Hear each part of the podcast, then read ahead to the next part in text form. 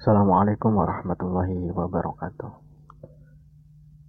Bismillahirrahmanirrahim. Qala al-musannifu rahimahullahu taala wa nafa'ana bihi wa bi ulumihi fid dharain amin ya rabbal alamin.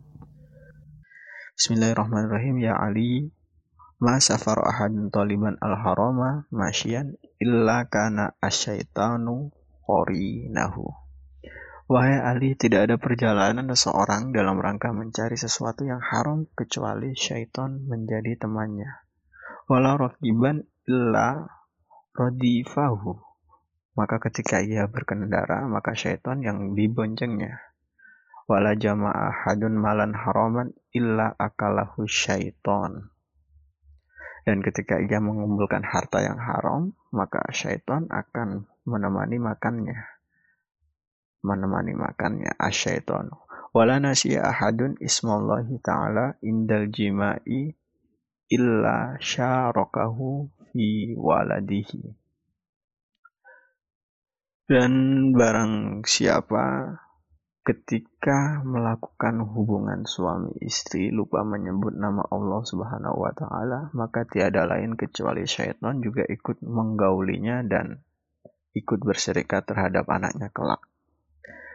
Wadhalika qauluhu ta'ala dan ini sesuai dengan firman Allah ta'ala wasyarikum fil amwali wal auladi wa'idhum dan bersikat, berserikatlah dengan mereka dalam harta dan anak cucunya dan berilah mereka janji surat Al-Isra ayat 64. Di sini dijelaskan kalau misalnya di seseorang mempunyai keinginan dalam rangka mencari sesuatu yang haram maka otomatis dia nggak bakalan dapat petunjuk. Maksudnya dia nggak bakalan dia bakalan susah untuk mencari kebenaran. Mungkin dia akan merasa benar cuman itu kebenarannya bukan datang dari Allah Subhanahu wa taala melainkan kebenaran itu datangnya dari setan karena dia akan ditemani setan terus nah, kalau misalnya ia berkendara maka setan juga ikut diboncengnya. Dan kalau misalnya ia mengumpulkan harta yang haram otomatis setan juga ikut dalam menikmati harta yang ia dapatkan. Seperti itu.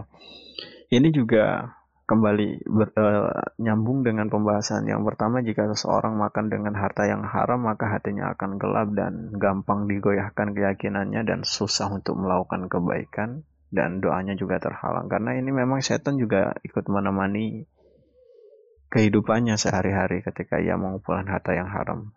Dan ketika seseorang lupa menyebut nama Allah ketika melakukan hubungan suami istri ini bagi yang teman-teman yang sudah bersuami atau teman-teman yang sudah menikah hendaklah kalian hendaklah teman-teman kalau misalnya mau melakukan hubungan suami istri hendaklah terlebih dahulu berdoa.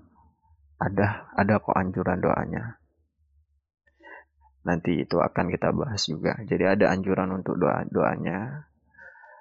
Gimana supaya ke depannya setan tidak ikut campur nih dalam proses kalian berhubungan. Jadi nggak enak kan kalau misalnya nantinya berpengaruh kepada anaknya kelak gitu. Jadi kita nggak tahu nih apa yang terjadi gitu, dampak yang terjadi. Bisa saja nanti anaknya kenapa kok nakal gitu. Itu mungkin salahnya dari kita gitu ketika melakukan hubungan suami istri kita lupa menyebut nama Allah, kita lupa berdoa gitu.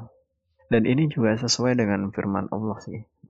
Wasyarikum fil amwali wal auladi wa idhum. Jadi memang Allah menyuruh mereka menyuruh setan untuk bersyarikat kepada hambanya. Dalam artian Allah melegalkan nih setan menggoda manusia. Allah melegalkan.